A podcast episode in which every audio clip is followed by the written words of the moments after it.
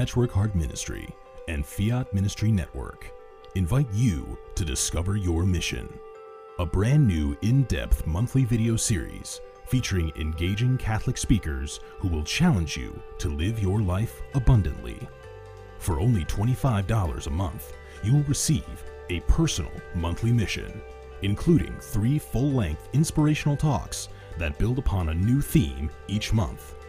Sign up for the Discover Your Mission tier at patreon.com slash patchworkheartministry today. Hello, everyone, and welcome to another edition of Hungry for More. I'm your host, Al Smith, the Pipe Padre, and um, uh, don't be fooled by my set today. Uh, people sometimes think, wow, you always seem to have some unique hoodies and t-shirts in the background and uh, you usually see my pray trust don't worry.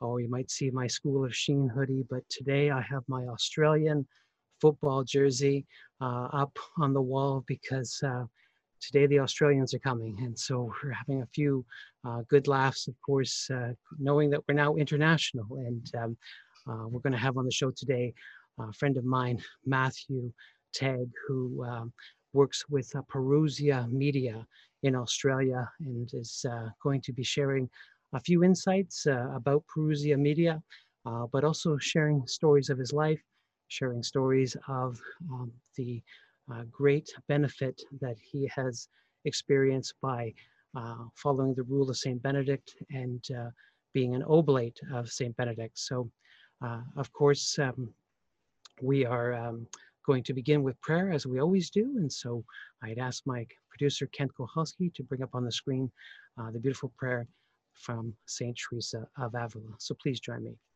In the name of the Father, and of the Son, and of the Holy Spirit. Amen. Let nothing disturb you. Let nothing frighten you. All things are passing. God never changes. Patience obtains all things. Nothing is wanting to him who possesses God. God alone suffices. In the name of the Father, and of the Son, and of the Holy Spirit. Amen.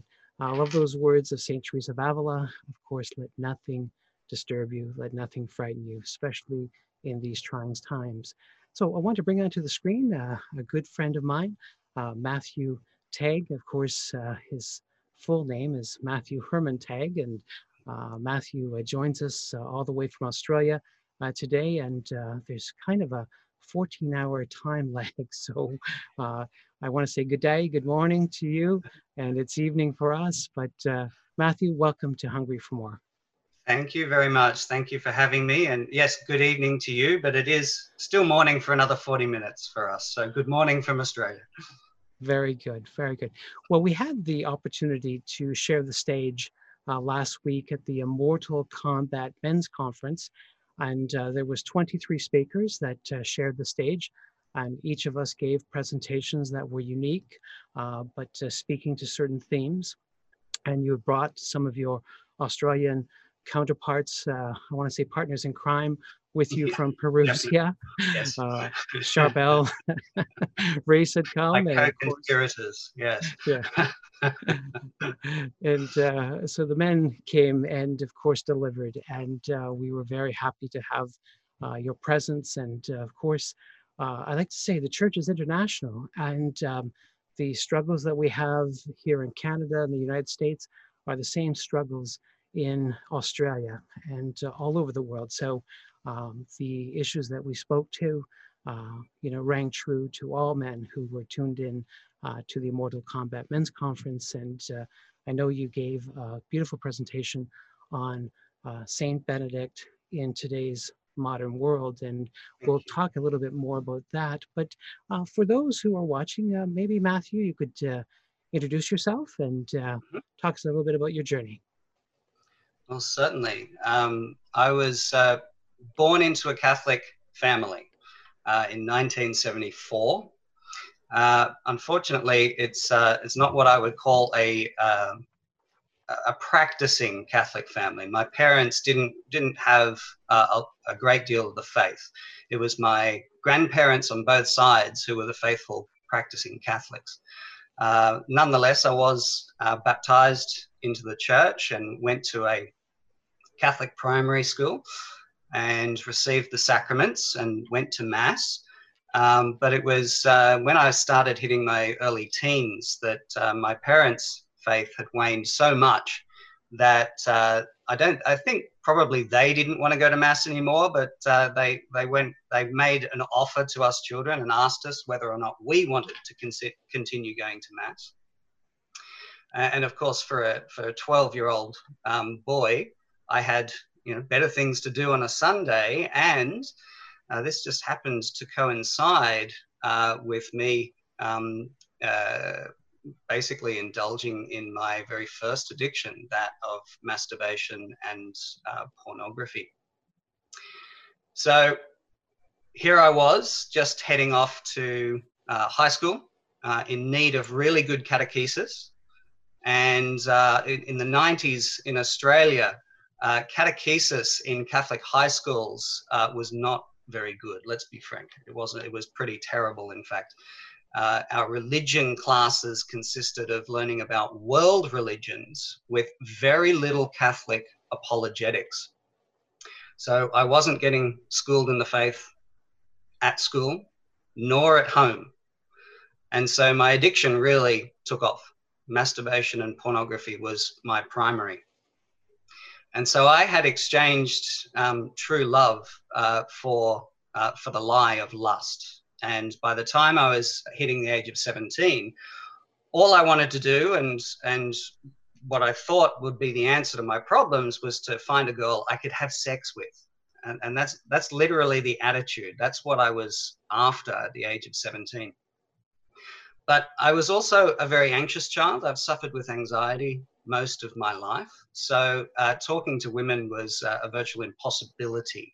Uh, I've always been a bit of bit of a nerd, um, bit of a bookworm, though uh, more on subjects that I prefer uh, to follow rather than school subjects. And uh, all of this plus the anxiety meant that uh, I really wasn't very comfortable in social situations.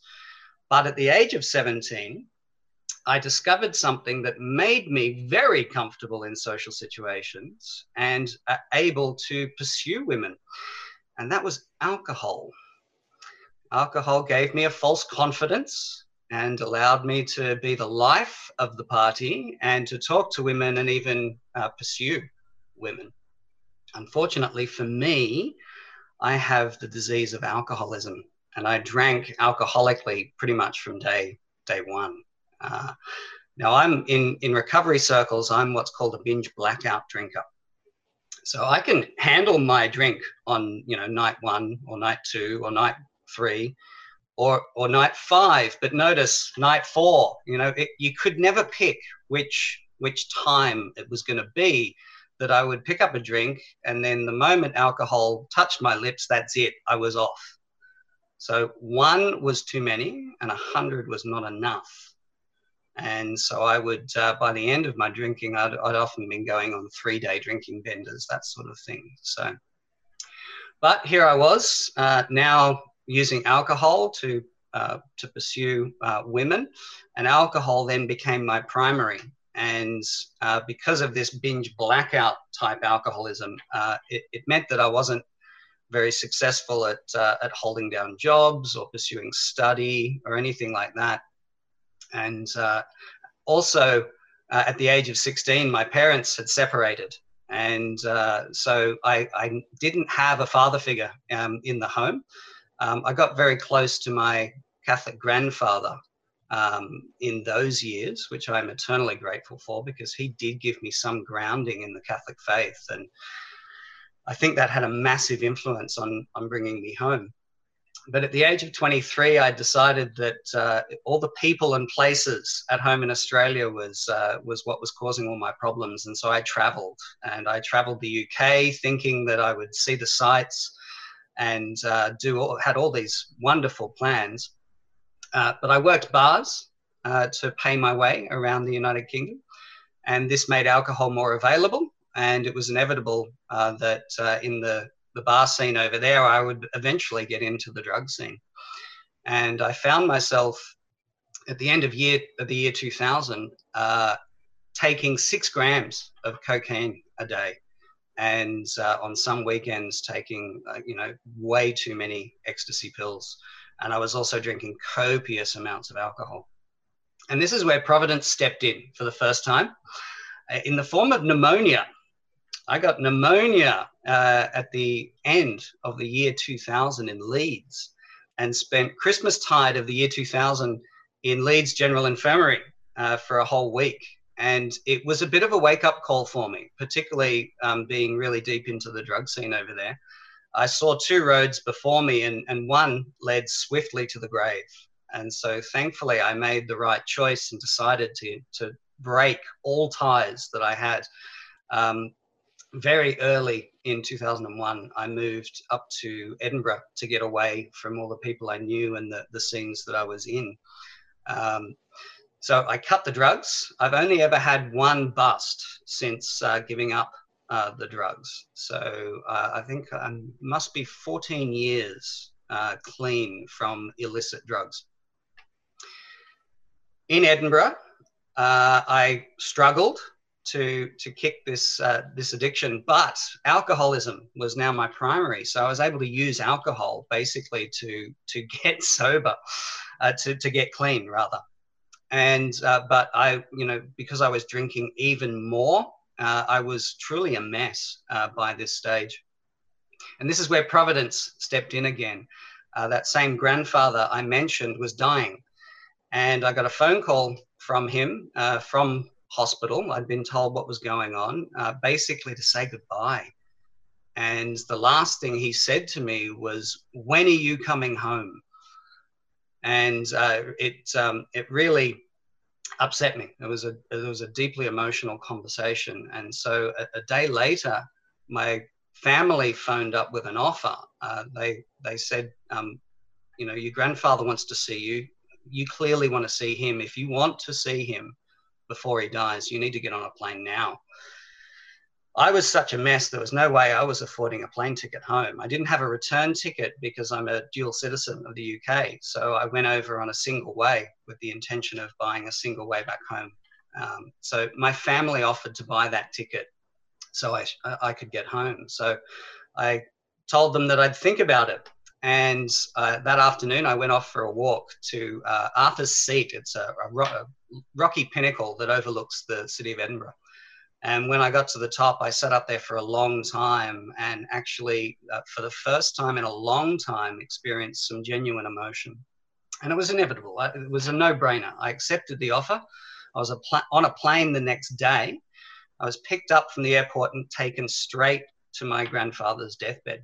And uh, he couldn't uh, communicate, he couldn't uh, see or, or talk uh, at this stage, but he could hear. And when he heard his heard my voice, his hand started jerking, reaching for me.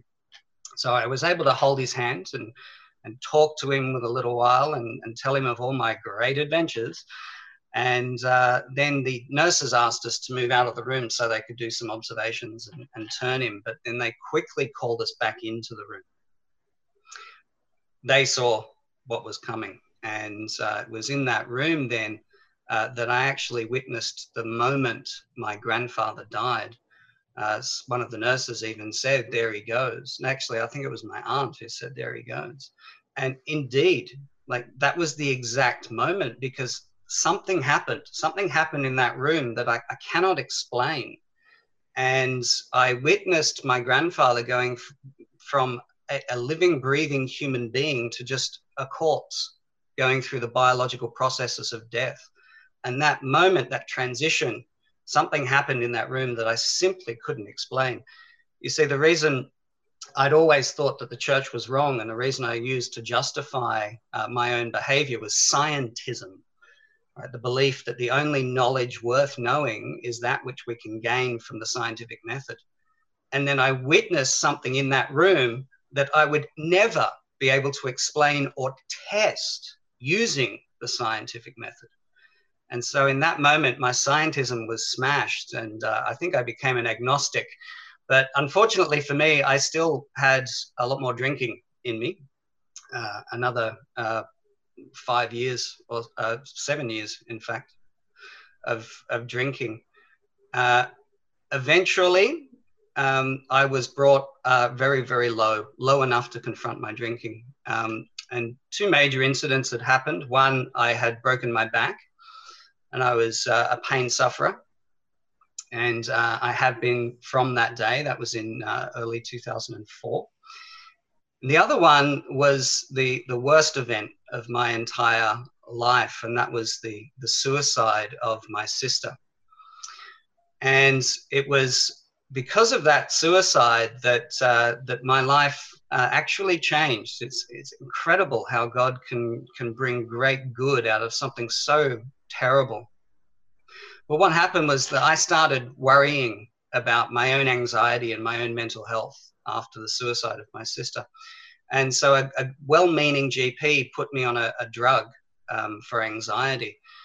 And uh, I was only on it for three days because uh, I, you know, when you get uh, drugs and they have the little leaflets and they list all the side effects, and you get, you know, common, rare, and very rare. Yeah, I was pretty much the entire list, especially all the very rare ones. So from the moment I took the first tiny dose of this drug uh, on the, the first day, which is which was a Friday, my anxiety went through the roof and I actually sequestered myself in my my bedroom, hiding from everyone, and continued to take the drug, thinking this is what I'm supposed to be doing. But it sent me stark raving mad. I couldn't sleep. I didn't sleep for, for over 36 hours, and I was absolutely crazy. Eventually, I was so sick that I kind of crawled out of my bedroom and, and found a flatmate and asked him to drive me to the hospital. And he always uh, he, he he said that I, I basically looked grey, so he rushed me to the hospital. So this was a um, this was a, a pretty intense weekend, and the hospital put me on Valium for a week and told me to seek counselling because it was such a traumatic event. And thankfully, I'd been seeing a counsellor, uh, a bereavement counsellor, and I was able to, to get an appointment very quickly with her. And this was on a, a Thursday and um, I, I, started recounting the events of the previous weekend. And she picked up on something. Wonderful, wonderful counselor, because she picked up on my anxiety rising with that first dose of the medication and me picking up a drink and getting really drunk on that Friday night. And so she started to quiz me more about my drinking. And so we went in depth into my life of drink and I will be eternally grateful to that bereavement counselor because at the end of that session, she said the words to me that would truly change my life. Uh, I think you might be an alcoholic. And I had been brought so low that I was finally able to agree. So after that session, I went home and, and I called Alcoholics Anonymous. And the man on the phone was very kind and sympathetic. And uh, he asked me what I was doing that night. And I'd just lost another job and another relationship. In fact, most of my relationships were pretty non existent at that stage. So I had nothing to do. And he said, Well, that's, that's great because our annual AA convention is in Sydney this year and it starts tonight. Now, most people who walk into any sort of recovery room uh, are probably going to walk into a room of maybe a dozen people, 20, you know. There are some meetings that can get, you know, up to around 100, right? But my first experience of a recovery room was in the, um, the grand ballroom of the Hilton in Sydney. And I stood outside the ballroom, not making the phone call. All right. I hadn't decided that I would go in. And I stood out there for it must have been 20 minutes. And I remember getting really, really annoyed because there were too many people. I was really anxious. And the worst thing was that these people kept saying hello to me. It was the worst thing imaginable. So after about 20 minutes, I noticed something. These people who were annoying me, who were going in and out of the ballroom by saying hello to me, they had something that I didn't. They had a smile on their face. And so I made the phone call and I went into the room and experienced one of the most intense weekends of my entire life, a, a complete juxtaposition to the previous weekend. And little did I know, uh, I would find out many years later uh, that that was, in fact, right, the first contact with, with AA for me was um, Holy Thursday of 2007. So 31st of March 2007. So I've been sober now for, for 13 years. Wow. Amen. Amen. Yeah. And, yeah. Uh, you know, By I think I, I, just, I have to take a breath, a breath there. I yeah, think everybody at home, everybody at home is going, wow, uh, addicted to this, that, that, some of Yep. that grandfather. Like, Yep. we're listening to your life story, but it's only a small portion of your life. Oh, yes. And and it's the people- flyby version as well. It's not even the in-depth version. But already you can see how God is sending the rescue movement Amen. out. And um, he's always doing that. He's sending out the lifeboats. And sometimes it's a little dinghy uh, with somebody Yeah. that you least expect it to be. But Yeah. you've recognized that already now that uh, God was sending his team out to rescue you. Definitely. And um, uh, this is a great story. So let's continue the rescue story how Yeah. God uh, continues. So you're you're at this big AA convention, and Yeah. of course, uh, you know, baptism by fire, I guess. but uh, Indeed, indeed. Like I said, most people 12, 20, 100. All right. This was three and a half thousand other people with the disease of alcoholism that I had to confront. Um, my my sobriety certainly wouldn't be easy. Uh, three months into my sobriety and 16 months after my sister's suicide, a very beloved cousin uh, committed suicide by the same means. So this was this was massive. This almost ruined me because I was struggling to come to terms with, especially the first three steps of AA, um, coming to realize that yes, alcohol had complete control over my life, but if I wanted rid of it, I had to hand it over to a God of my own understanding. And through this second suicide, I'm suddenly having to face the problem of evil in a very real and personal way uh, whilst wrestling with this idea of this God of my own understanding, this higher power. Thankfully, the fellowship of of, of uh, this recovery group that I was in was was a higher power in itself, and I managed to stay sober. Uh, after uh, about two years, um, I uh, met a woman who is now my wife, and I remember um, telling my mother at one stage that I'd found the perfect woman. We got we became friends over our mutual love of all things sci-fi. And uh, i said she's she's amazing. She's beautiful. She, she's perfect but there's just one problem she's christian eventually after getting to know her a little better i thought okay she's christian i'm now agnostic and through the, the miracle of sobriety i've become a spiritual person so maybe we can make it work so I, I started to go to her church to try and get to know this Protestant Christianity of hers. And in that Protestant church, I found the same fellowship that I had found in Alcoholics Anonymous. Uh, but so much more than that, I found people really on fire for their faith, which I had never experienced in the Catholic Church. And I also found people who were willing to answer my questions very intelligently and especially to do with science and faith. And so they they eventually they had um, a um, an alpha course on offer. And they asked me to go along. And uh, i'd had enough intelligent answers to my question that i said okay i'll try it out.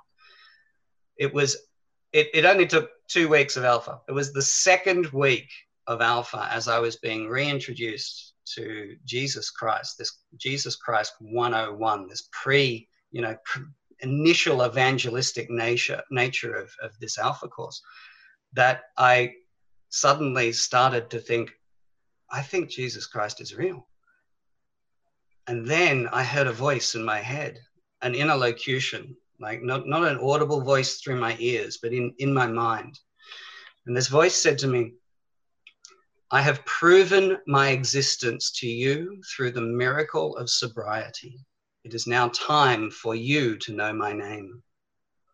And from that moment, I was Christian. But the most important experience of Jesus was yet to come.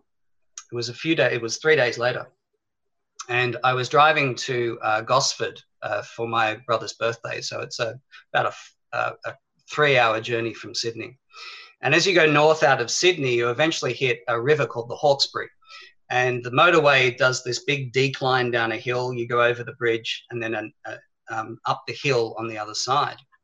And as I was heading towards the bridge, it began to rain. And my thoughts started turning to my sinful past. And I started receiving images and ideas of all the things that I'd done. And the more I thought about it, the more I realized that I had committed offenses against all 10 of God's commandments. In that sort of lifestyle, it was inevitable that abortion would be part of my life. And I was complicit in two abortions. And this remains um, my deepest regret and my deepest wound. So I realized in that that I'd committed murder. I had slept with married women, and that was adultery. And as I went through, I, I, I felt utterly depraved, completely and utterly depraved, that I had committed so many offenses against God. And I started thinking that there was no way God could forgive me for my past. And so I hit the, the bridge, and the rain was really pouring now. And I was crying. I was in, I was in a, bad, a very bad shape at the bottom of the hill. And I started going up the incline on the other side and I'm still thinking about all this stuff and I'm feeling wretched and I'm crying.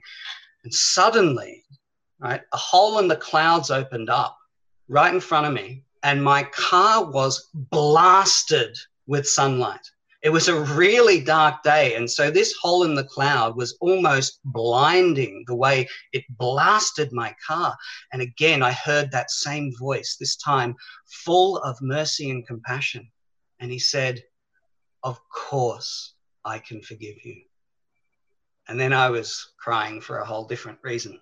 And so that was really those two incidences were the moments of uh, my conversion. I, I was Christian uh, for about four years when I also had another experience of the Holy Spirit. I felt calling me to, to ministry. And so I decided to go off to a, a Protestant Bible college.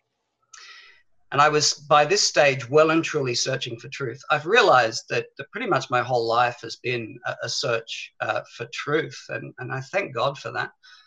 So I was going off to Bible college in search of truth. We used to host uh, a Bible study, a Protestant Bible study at, at our house. So ours was a pretty low Anglican church, but we would have the Anglican minister come round to lead our study. And one of the things that always used to annoy me in Bible studies was that the minister would give some teaching. And then inevitably, particularly if it was a hard teaching, someone in the group would say, Oh, no, I don't believe that. He would then argue his point and maybe he would win, or maybe they would say, Oh, no, I disagree with you. And I had started asking, like the rich young man of Matthew's gospel, teacher, what good deed must I do to receive eternal life? And so I started worrying about this. And I was looking for truth. I was ready to go all in. I had realized through the miracle of sobriety that I needed all in on sobriety to stay sober. And so I started treating my salvation in the same way. So I went off to Bible college uh, expecting to be taught the truth so that I could uh, live the right life and teach others to do so as well. But I ended up seeing the disunity of Protestantism writ large in the classroom. There's one incident I'll never forget because, of course, you've got at a non denominational Bible college, you've got all denominations represented. And so, this one lesson, we're studying the book of Acts and we get to the spiritual gifts. And the teacher gives some teaching, and then someone raises their hand and starts arguing with that interpretation. And then someone from the other side of the room starts arguing with that student and the teacher. And then suddenly you've got everyone in the room trying to give their opinion. You know, the disunity of Protestantism was on full display in that classroom. And again, I despaired. How am I ever going to know truth? Providence, once more, stepped in. This time it's to do with my arthritis. I have developed carpal arthritis in the, uh, the joints on both hands. So I can find um, holding books open, particularly textbooks, uh, quite painful for long periods of time. And the solution I found to this was to get an Amazon Kindle, because you know holding a, a Kindle in the hand is, is a lot easier than holding books open. And when you buy your textbooks on Amazon, all right, they give you suggestions for other books that you might be interested. And one day this book pops up on my recommended purchases. All right. The full Ante-Nicene and Nicene and post Nicene church fathers, $3.01. Best $3.01 ever spent because I began reading the church fathers and I discovered that the early church was very Catholic. I only lasted one term at Bible college, uh, had to leave because of failing health. Uh, but I didn't give up my studies. I began studying um, both Protestant doctrines alongside Catholic doctrines, but with one important distinction. I studied the Catholic doctrines from Catholic sources.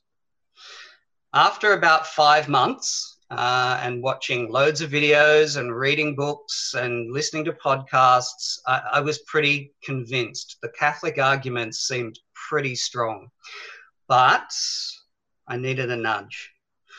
So I remember one morning after watching a lot of stuff and praying and reading, I got down on my knees and I said, God, I think your church is Catholic.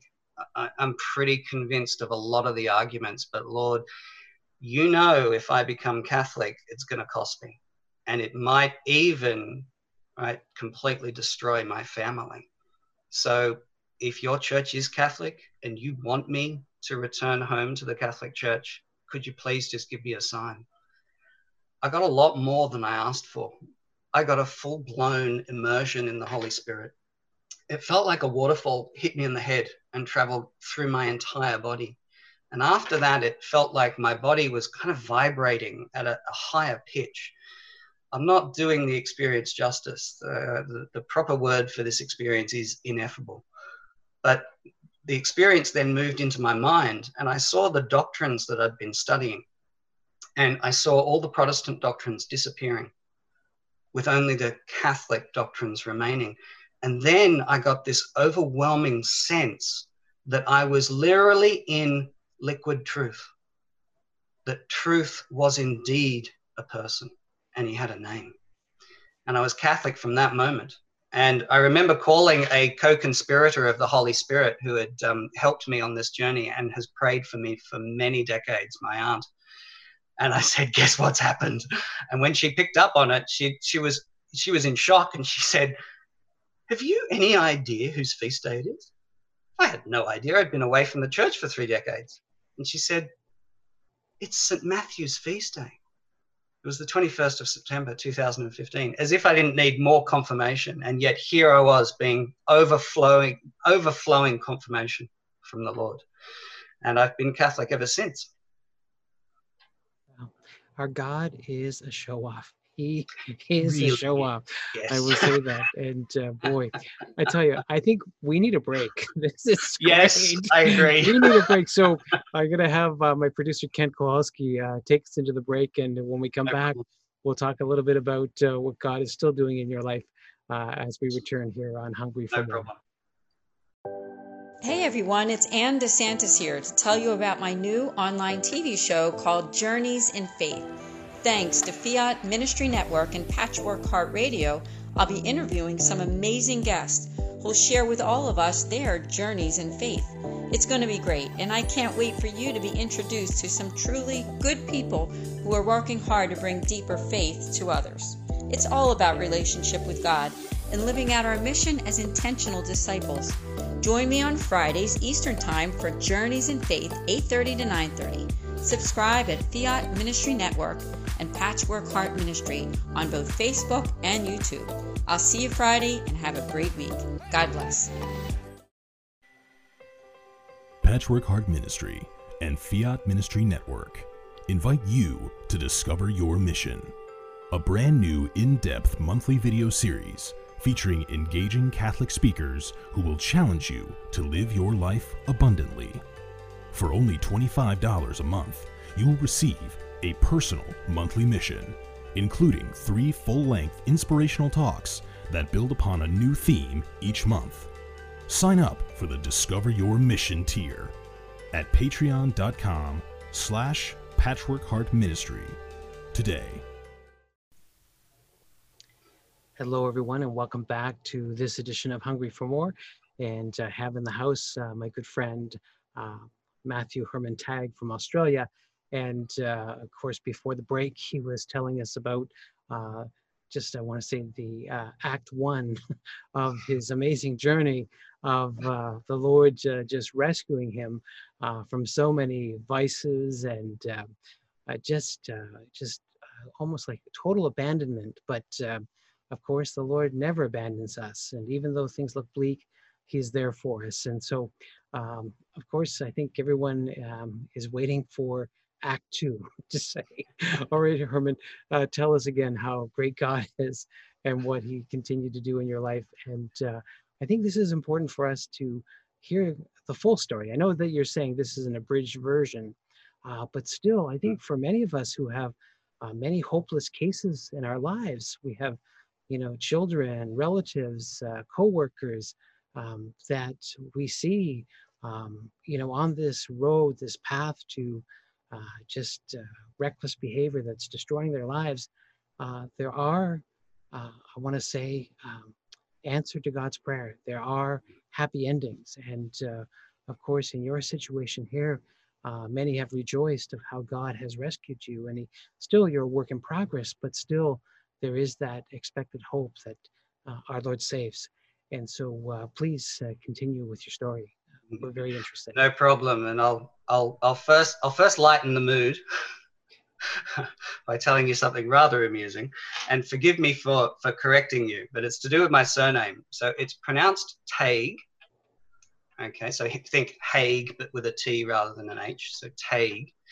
And it's quite an interesting surname because uh, even to this day in Northern Ireland, it is a derogatory term that Protestants use for Catholics bunch of dirty Taigs they are. I had a lot of fun when I visited uh, Ireland and went through Belfast. Yeah, had some hilarious border guards. They were amazed that uh, they'd met an Australian with a surname Tague. So the uh, the theory with the surname is that we hail from a, a Roman centurion Tagus, who won lands in Spain. There's a river named after him, Tagus, and so um, then as the Spanish Catholics started crashing into Northern Ireland and emigrating, that's where these Taigs come from. Um, and there's uh, there's a few anecdotal sort of evidences uh, with um, with my family. You know, put put me, my father, etc., in the sun, and, and we basically turned brown. So, yeah, it uh, it could be a true story. So yeah, I was I was Catholic.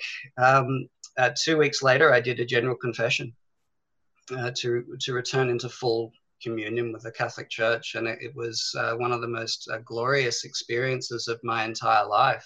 Um, it was very interesting. The the Protestant um, minister of the church that I was now going to, we'd, we'd moved down uh, to an area of New South Wales called the Shoalhaven region, and so I was at this stage um, still going to Protestant services. Uh, on my journey home over those five months, I got more and more interested in liturgy.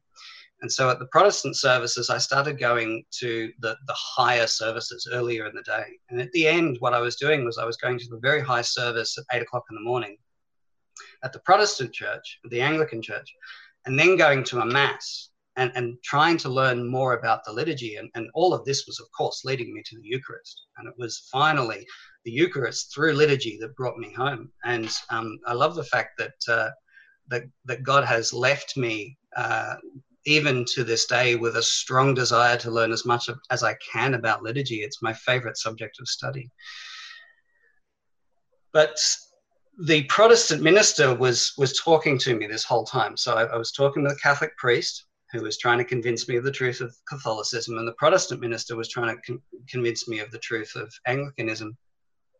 And so, one of the things um, that I asked for from him was confession, because I knew the high Anglicans did that.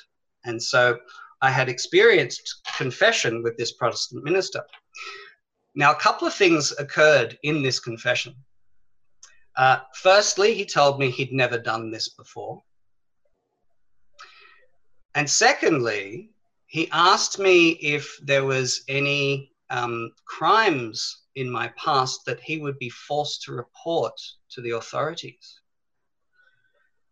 Right now, later when I did my general confession, imagine the comparison between these two confessions. And uh, with him, there was there was very little form to it. He kind of made it up as he went along. Um, he drew from a more formal version of it and then threw some of his own quotes in.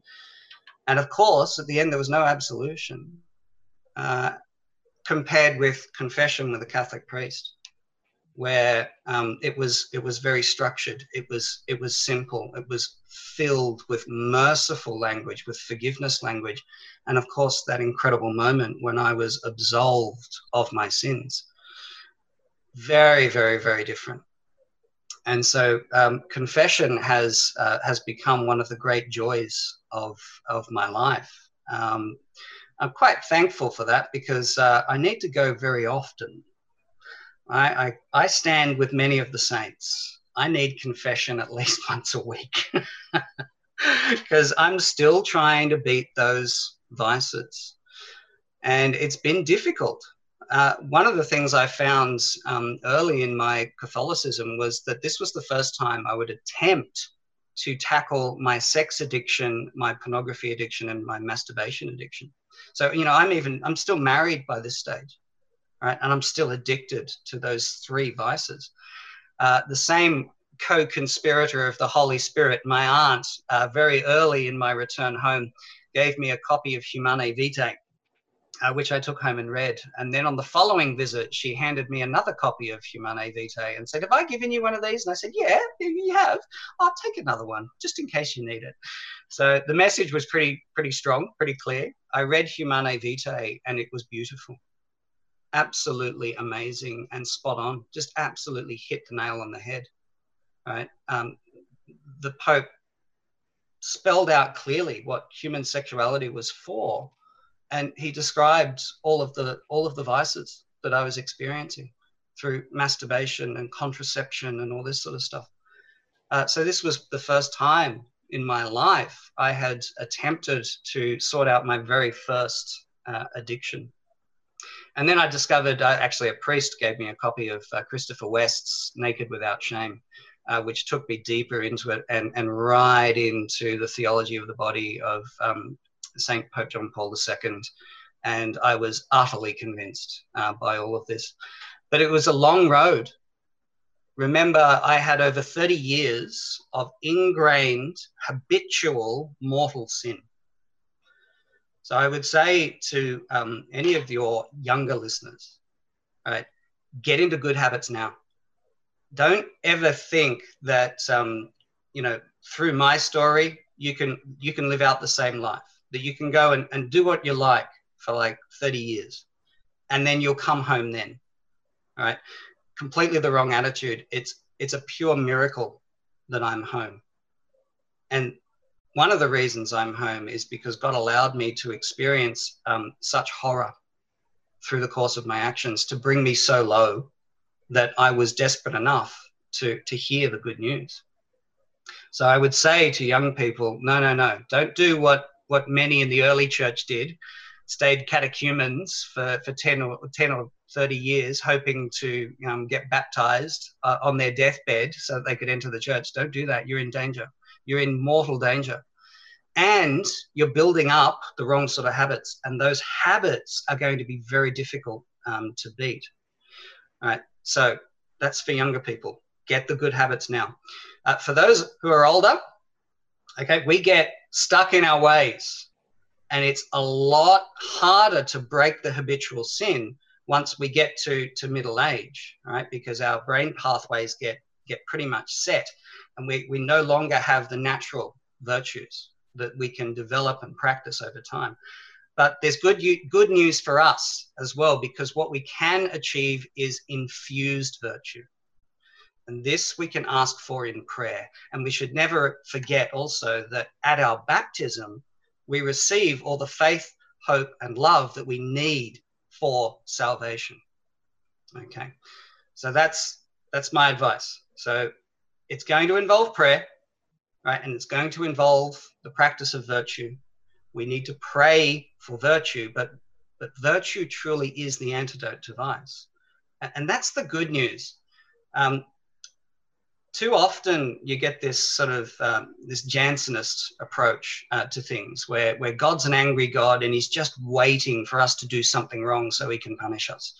Right? That is completely wrong. That's that's a heresy. We don't believe that. Um, God is is loving, compassion, and mercy, and He's waiting for us to to pursue Him through virtue, through prayer.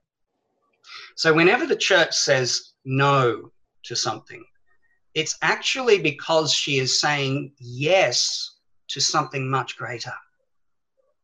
So, this virtue gives us um, the ability to choose the good. Right? We're not saying no to something and just trying to avoid these sins and vices. What we're actually doing is saying yes to a greater good and pursuing that greater good. So I can't recommend enough to people to learn more about virtue. Yes, you must learn what the sins are. So, what, what Alan, what would you say is the first step in defeating evil?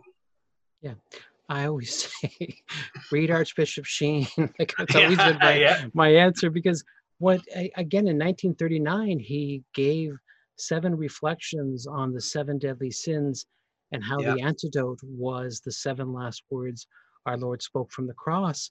And then Amen. to follow, yes, to follow that up yeah. in 1940, he wrote a book called The Seven Virtues, where he yeah. asked all of us to practice the virtue to in reparation to combat mm-hmm. the seven mm-hmm. deadly sins. So you need to, uh, like you say, um, to eliminate this you need to practice yeah. that it's, yep. it's almost yep. like a rule and um, you know yes. i think this is what fulton sheen gave us was a rule of life to mm-hmm. practice the virtue to live the beatitudes to help make reparation for our sins and to help us change our behaviors mm-hmm. and uh, you know speaking of changing our behaviors i know that uh, in the talk that you gave at the immortal combat men's conference you yep. spoke a great deal about how you were able to change many of your yes. behaviors with a rule of life that you uh, picked up from good Saint yep. Benedict. And um, right. I think uh, people at home are saying, you know, I need some type of rule. Uh, do you have a formula? Do you have something like I don't want to go to AA meetings. I don't want to go to yep. a therapist. I I don't want to go through that that hard route do you, do you have a spiritual program you can give me that um, I can say three Hail Marys and it, it's, it's fixed, you know, like um, yes, yes. You know? But I think there's a lot of merit in uh, what people have been sharing about rules of life, uh, yes. finding a rule that works for you. So yeah, uh, spend spend some time about um, the rule of Saint Benedict, and you are a professor Certainly. oblate. So tell us a That's little right. bit about that story and how you sure. found the oblates or the oblates found you but again another another rescue movement in your life. So yeah. please please share. Yes. Oh absolutely. Well notice what the genius of fulton sheen did. Right notice what he did. He didn't start with virtue. He started with the vices. Right?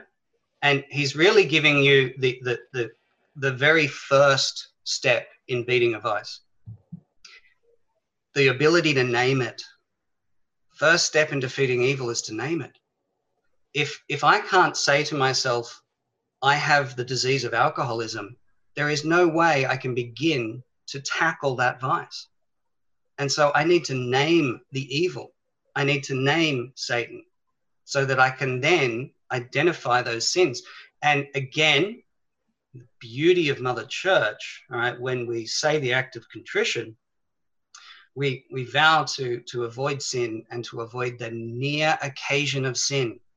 That's another important one to identify those near occasions of sins, those habitual patterns that are leading us into the sin. Right? But then, of course, we need to know those virtues so that we can pursue them. Um, yeah, so it was um, pretty early on in my Catholicism that, you know, I mean, God just continually works in my life. Um, handing my will and my life over to God leads me in crazy directions. If you'd have told me 10 years ago that I'd be doing interviews internationally talking about the Catholic faith, I'd have thought you were crazy. So early on in my, um, in my return home, um, my wife and I were up at her parents' in the Blue Mountains, and um, I saw in the church bulletin that they were having a conference, and this conference was called "It's Great to Be Catholic." And I thought, oh, that's great! I'd love that. It was on a Saturday, so um, I, I got a pass out from my wife, permission to to go for the entire day. And I went along to this conference, and it was a conference put on by this uh, apostolate called Parousia. So I went there and I met uh, this the, the people from from this ministry, this apostolate, and I heard three talks that day. I heard Charbel Raish, the director and founder of Parousia, give his conversion story, and his conversion story is called uh, "How Islam Led Me Back to Christ." He's just put published the full version of that as a as a book, which is available on the, the Parousia site, uh, the website. Um, it was an amazing, amazing conversion story. I also heard Simon Carrington, who I believe spoke at Immortal Combat as well. He's, he's very big on the teachings of um, St. Pope John Paul II, he's, uh, particularly the uh, theology of the body. And so I heard Simon talk about the sexual sins and, and giving similar advice to what I'm talking about now about pursuing virtue as the antidote to vice. And then I heard Robert Haddad, talk on the Eucharist for just over an hour, and my jaw was on the floor. I was absolutely blown away. And I'm, I'm so grateful that Robert is now a friend. Uh, you can see up in this corner one of the logos, Lumen Verum Apologetics. Uh, this was something that Robert Haddad and Arlette Bowen and uh, David Obeid started uh, like 24 years ago in Sydney, an apo- little apologetics group to, to defend the faith and educate Catholics. And uh, recently, um, uh, has been asked to get involved. And so now I'm heavily involved in this, and it's truly an honor to be serving that apostolate. Because that was actually the, the apostolate that taught Charbel uh, everything he knows as well. And so Parousia is actually a fruit of that little apostolate. And, and we're now going online with that this year. So I met these guys and I realized that they were promoting uh, all of the speakers and the stuff that I was reading. And so I realized that these guys were worth keeping track of and getting to know. That if I heard of a speaker or an author, uh, I could go to the Parousia site and and check it out and see if that author was authentic. And and that's that's been one of the the saving graces that has helped me stay in the middle you know coming back as a very low information uh, catholic. So i got to know them and uh, I, I, I, also got to know um, some of the local priests. And one in particular i got to know um, a, a, benedictine hermit uh, who lives in kangaroo valley which is only 20 minutes from where i live um, near the shoalhaven river and uh, as I got to know him, I got to know St. Benedict. And when I started exploring the different Catholic spiritualities, because I realized I needed some formality in my life, I needed some structure, I needed some discipline. I started looking at all these different spiritualities. And when I started doing that, God threw Benedict in my face constantly. So it, it wasn't my choice. I was led to it.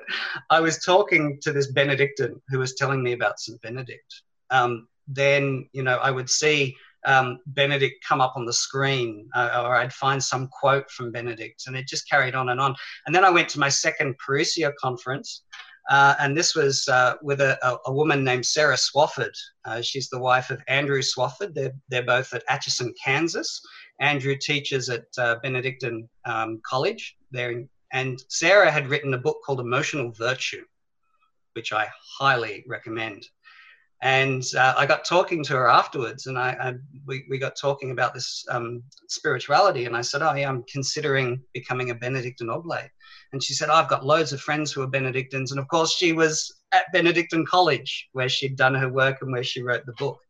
So it became pretty obvious to me that uh, the Benedictine spirituality was um, was something that was going to work for me. And one of the things that attracted me to it was this idea of prayer and work. Prayer and work. And, and notice the order. All right. So the ora, prayer, et labora, and work. The ora comes first. And it's also a way of then offering our work as prayer up to God. And so it was very attractive to me, particularly because I have this major back injury. I had this car crash um, in 2004 and have this um, compression fracture of T12 and L1 in the spine. And so I'm in a lot of pain. So I was needed to rest a lot.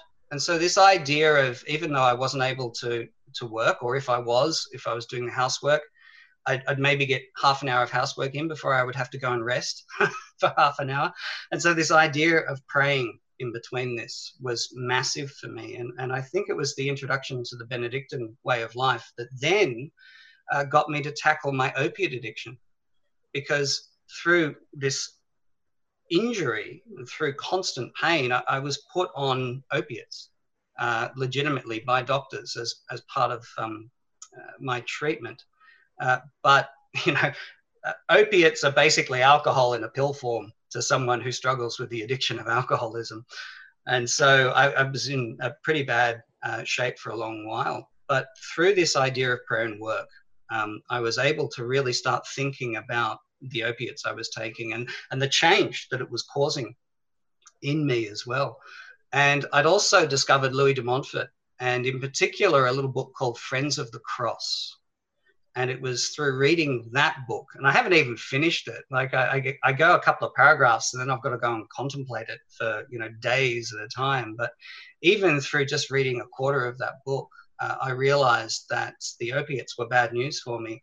And so I'm now a, a pain sufferer and an opium addict who does not take strong pain medication right? I take paracetamol and that's it.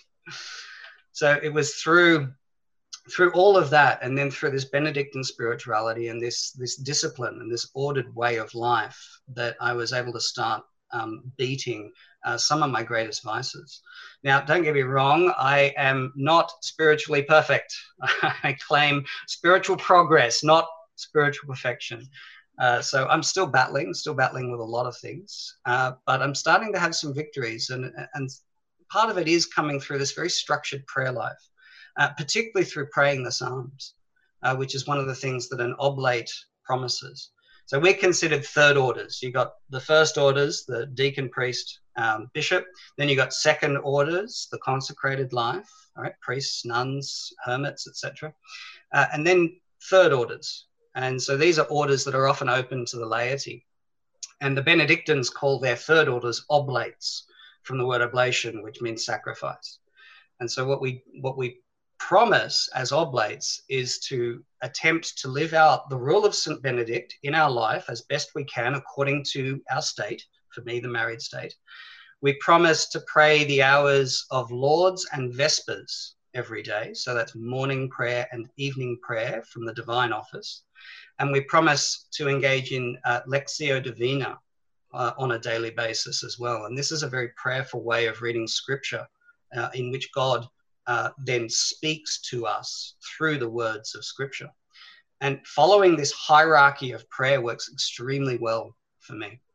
Um, the hierarchy of prayer is, uh, is, is four, four steps, right? And it's, it's, they're numbered one to four because they're to be followed in, in through one, two, four. The very first on the hierarchy of prayer is liturgy, right? Liturgy. In fact, the first and second are liturgy. The highest form of prayer we have is the Mass. So that's right at the top. We've got to go to Mass. More Mass means a more healthy spiritual life. The next is the divine office. It's also called the liturgy of the hours. And for um, diocesan priests, they have to pray all seven hours every day under pain of sin uh, every, all seven times that they pause in the day and they pray through the Psalms. And the Psalms, all 150, you pray over a 28 day cycle. And it's a wonderful way, a wonderful spiritual practice. And I highly recommend it. In fact, Vatican II called for it. They called for the laity to engage in this practice of the divine office. And then, so you've got the two liturgies, And of course, liturgy is all about the mission of Christ, right? To glorify the Father and sanctify his people. So it's all about offering it up to the Father. Right? With Lectio Divina, this is where the prayer starts in the opposite direction. So this is a prayerful way of reading scripture whereby a word or a phrase of scripture might jump out that's of importance to us. This is what God wants us to contemplate. And then we move into this contemplation over what God's trying to tell us. And so this is a way of then God speaking to us through the sacred page. And my, my life always starts going downhill whenever I drop Lectio Divina. All right. Uh, and then the next st- step on the hierarchy of prayer is devotional prayer. And of course, uh, what is the queen of devotions? The Holy Rosary, right? Right at the top. It's it's almost similar to Lectio Divina in that it's also a, a contemplative way of, of reading uh, scripture. And then you've got all the other devotions um, up below that. And then right at the bottom is extemporary prayer. This is where we chat to God in our own words, right? But what we should do is get good at steps one, two, and three so that step four, our words, our prayers, our chatting to God becomes more divine Because we are in this process of deification. If we just sit at the bottom level and chat to God, we, we, we're at the whims of our own imagination or our enemy, right? We, we might only get it right a third of the time, but when we get practiced at the first three levels of prayer, you find that your thoughts begin turning uh, more to God type prayers. And so all of this started helping me identify these near occasions of sin one of the big things that helped me was the uh, the idea that the angels only have access to our imagination. They don't have access to our inner thoughts. And so realizing that and realizing that that a lot of our sin starts in the imagination, right? Every time I'm starting to do something sinful, I can look at it and say, where did that thought come from? And quite often it's from the imagination. It's this idea that's been planted by the enemy and so I'm able to look at that thought and say, you know what? It's either from me, it's from God, or from it's, or it's from the enemy, and it helps me to identify which of those it is. And through these other spiritual practices, I was able to introduce more spiritual practices in my life. Uh, if you're a man, you're going to really struggle with two big vices anger and lust. Full stop. Okay, we're all going to struggle with that. Uh, the way to beat anger is progress in the spiritual life. And I highly recommend it. Uh, lust was a bit more difficult for me because this was a this was a vice that had started when I was 12. And um, because I'm a pain sufferer, and uh, you know, I, boy, could I tell you stories, especially about my kidney stones. Um, and I would find that uh, I would usually bust and, and masturbate when I was down and low and depressed and sick um, or on opiates because I had to take opiates because I had a kidney stone. And these were times that I, that I would fall. But the regularity of it helped me realize that we do, really do have these, these habits that start in the imagination and lead towards this sin that we can knock on the head pretty early on. A difficult one for me was when I when I go to bed so every night I go to bed, I get attacked, right? Sexual images from my past, all the sexual images I've watched on screens, all the the, the sexual images I've seen in person, etc., etc. This was the way that I would get attacked every single night, uh, until I realized that I actually had uh, an audio Bible on my phone. And what I started doing was I would turn the volume down quite low and I would start playing the audio Bible as I was going to sleep. And so, as I'm lying there, falling to sleep, listening to scripture, then my thoughts would wander, and either I'd fall into sleep or I'd start getting these sexual images. And every time the sexual images came, I was able to turn my ears on and concentrate on the words of scripture. And it has been immensely helpful. Um, I've also found the same thing with with the shower. So you know, let's face it, guys, that's uh, that's a near occasion of sin for us, where masturbation and lust is concerned. And realizing that I'm able to enter into the shower now prayerfully, right? Say a prayer beforehand.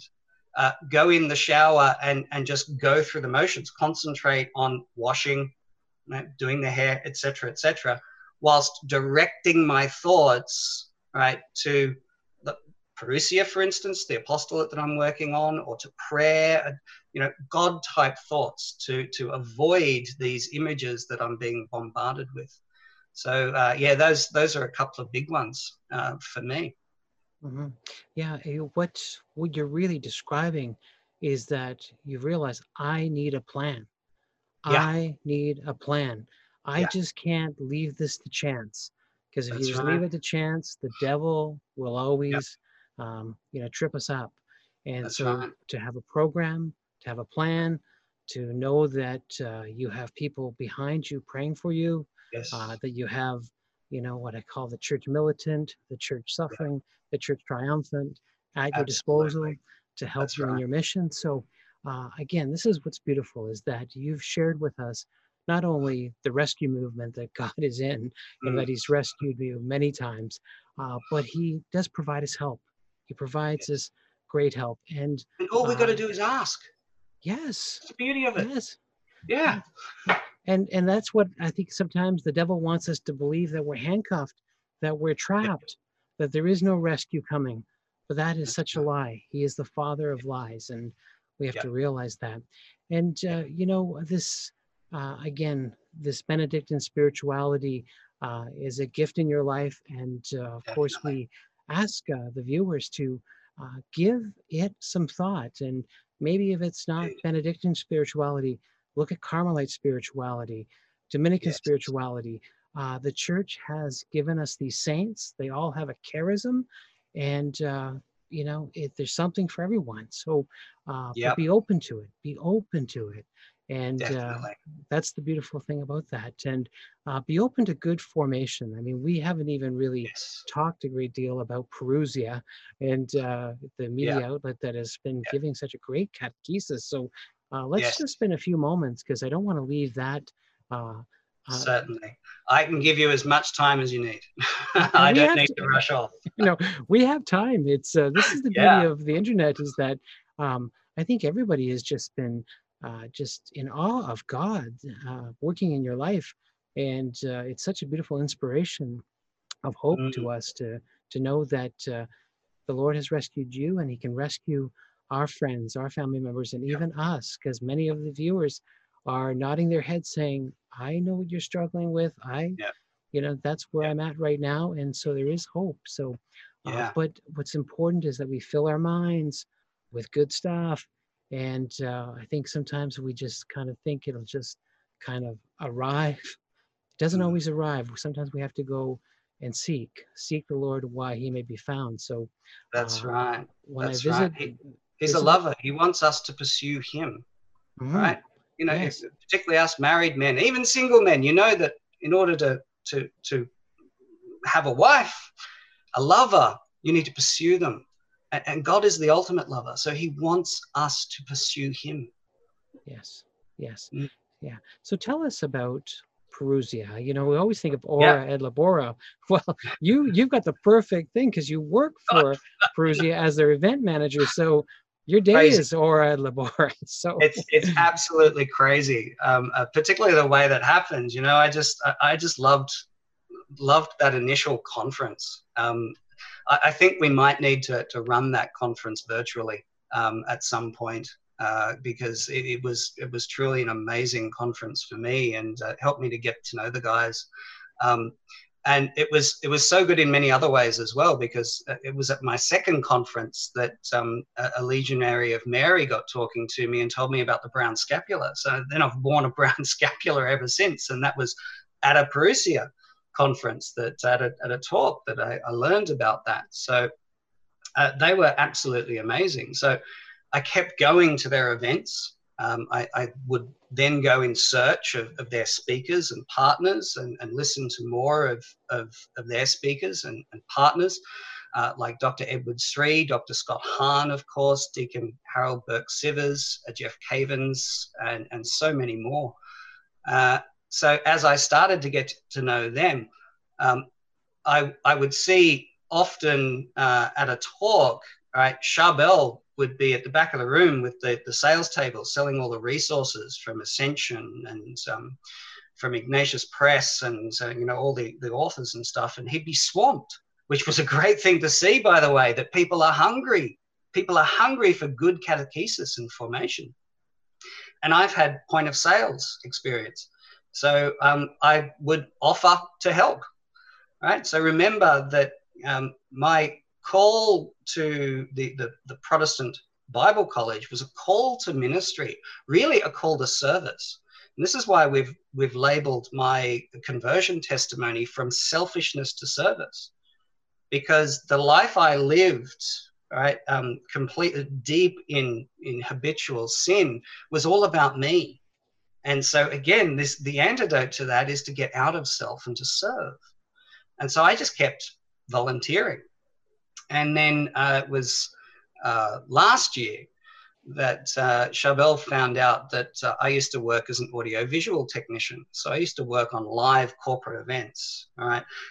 I was pretty much a glorified roadie, but uh, I still had a lot of experience of live events and I, they got me up to North Sydney one day so that they could pick my brains. And we had the cameraman standing in front of me and the, the founder, Charbel, who's, who's just a, a wonderful, lovely man. And they're picking my brains about live events because at the end of last year, they had their biggest conference yet coming up. And that was four of the Catholic Answers guys were coming out to Australia.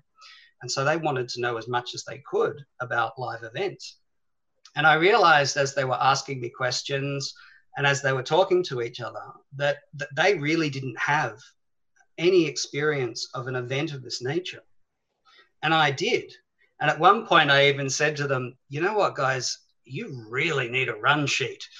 And I remember the cameraman um, turned to Charbel and said, told you so.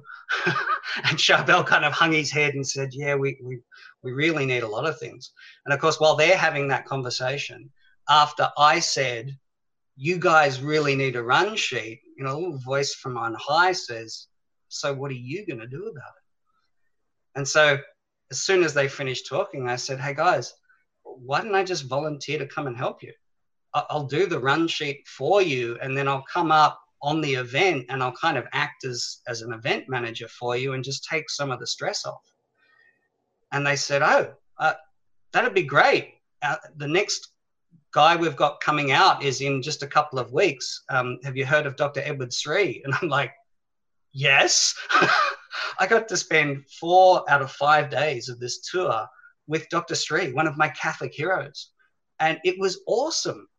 And at the end of it, um, I, I, was told uh, by the operations manager that it was the smoothest event they'd had yet. And Charbel was just, he couldn't believe um, that I'd, I'd, done all this. And he's, he's saying to me at the, on the last night, what can I ever do to thank you? And I said, Charbel, are you kidding? I'm thanking you. I've had an absolute ball. And he said, great. Do you want to do it again? Deacon Harold's coming in August. so I spent nine out of 12 days with Deacon Harold, even taking him on a five and a half hour journey down to the border of New South Wales and Victoria and, and doing talks and then spending a weekend in a seminary and then driving five, five and a half hours back. You know, it was amazing. And then after that, it was just inevitable. I kind of had this, um, this volunteer position of events uh, manager. And so the, the Catholic Answers tour happened and I was heavily involved in that. And so it's, it's all kind of snowballed from there. And uh, realized also that um, because of all the study I'd done, I had quite a high level of knowledge with regards to the Bible. Um, I'd also done the De Montfort consecration to Mary, and so I'd learned a lot about Mary. And so um, he came to me uh, one day and said, I, I've found myself double booked for a Bible study. I don't suppose you'd be interested in running one. so I said, uh, sure, why not? Uh, so I ended up doing a Bible study with um, very um, favorable feedback. And so now I'm finding myself one of Parousia's official Bible study leaders. And this year, when COVID hit, uh, we were halfway through Bible studies each, but we realized that everyone was going online and we could probably do the same. So we finished our Bible studies off completely online, and people loved it. So now we are dedicated to every term of the Australian school year, we're going to run two online Bible studies, as well as running Bible studies in parishes if, uh, if requested. Uh, so yeah, I've been I've been very busy. I'm probably the only you know events guy in Australia who's been swamped with work during the COVID thing, rather than you know completely destroyed as far as work is concerned. So it's it's been an absolute roller coaster ride, and of course my testimony is now on CD. Um, and is, uh, has been listened to by by many people. And uh, then the next thing I know, I'm asked to give a talk on St. Benedict from Mortal Kombat, and yeah, it's a wild ride saying yes to the Holy Spirit. You know, I, I have free will. I can get out of this fast flowing current anytime I like. But if I just keep saying yes, do with me as you will, whew, it is a very wild ride. And the, the best news is that God wants this for everyone. All you hmm. got to do is give your will over to the care of God. Yes, yeah. yeah. I, I love those words of St. Peter where else are we going to go? yeah, you have the words of everlasting life. So, uh, right. but yeah. uh, let's uh, let's end on that. Let's end on yes, uh, sharing what Peter shared. Where else were we going to go? So we're in the right spot. We're in the right spot. So, um.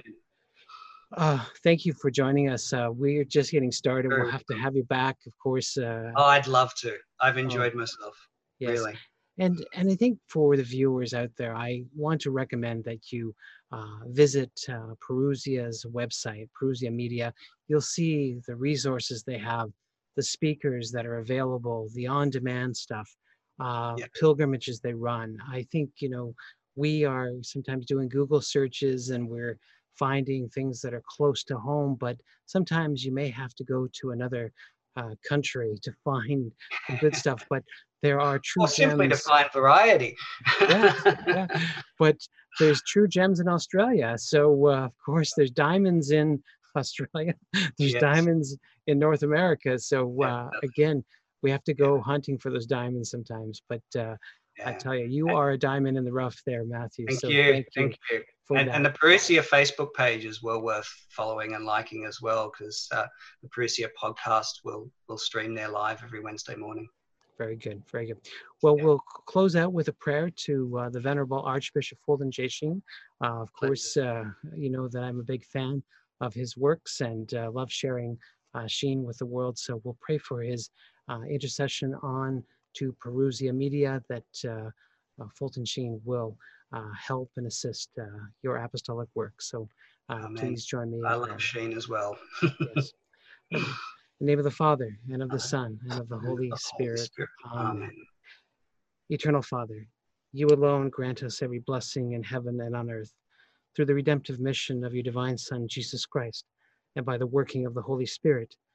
If it be according to your will, glorify your servant, Archbishop Fulton J. Sheen, by granting the favor we now request through his prayerful intercession. And here we pray for God's blessing upon Parousia Media and their apostolic outreach. And we make this prayer confidently through Jesus Christ our Lord. Amen. Amen. name of the Father and the Son and the Holy Spirit. Amen. Amen. Thank you everyone for joining us for this edition of Hungry for More. And uh, until next time, may the Lord bless you and keep you. May the Lord let his face shine upon you and be gracious to you. And may the Lord look upon you kindly and bring you peace. God love you. Patchwork Heart Ministry and Fiat Ministry Network invite you to discover your mission. A brand new in depth monthly video series featuring engaging Catholic speakers who will challenge you to live your life abundantly. For only $25 a month, you will receive a personal monthly mission, including three full length inspirational talks that build upon a new theme each month. Sign up for the Discover Your Mission tier at patreon.com slash patchworkheartministry today.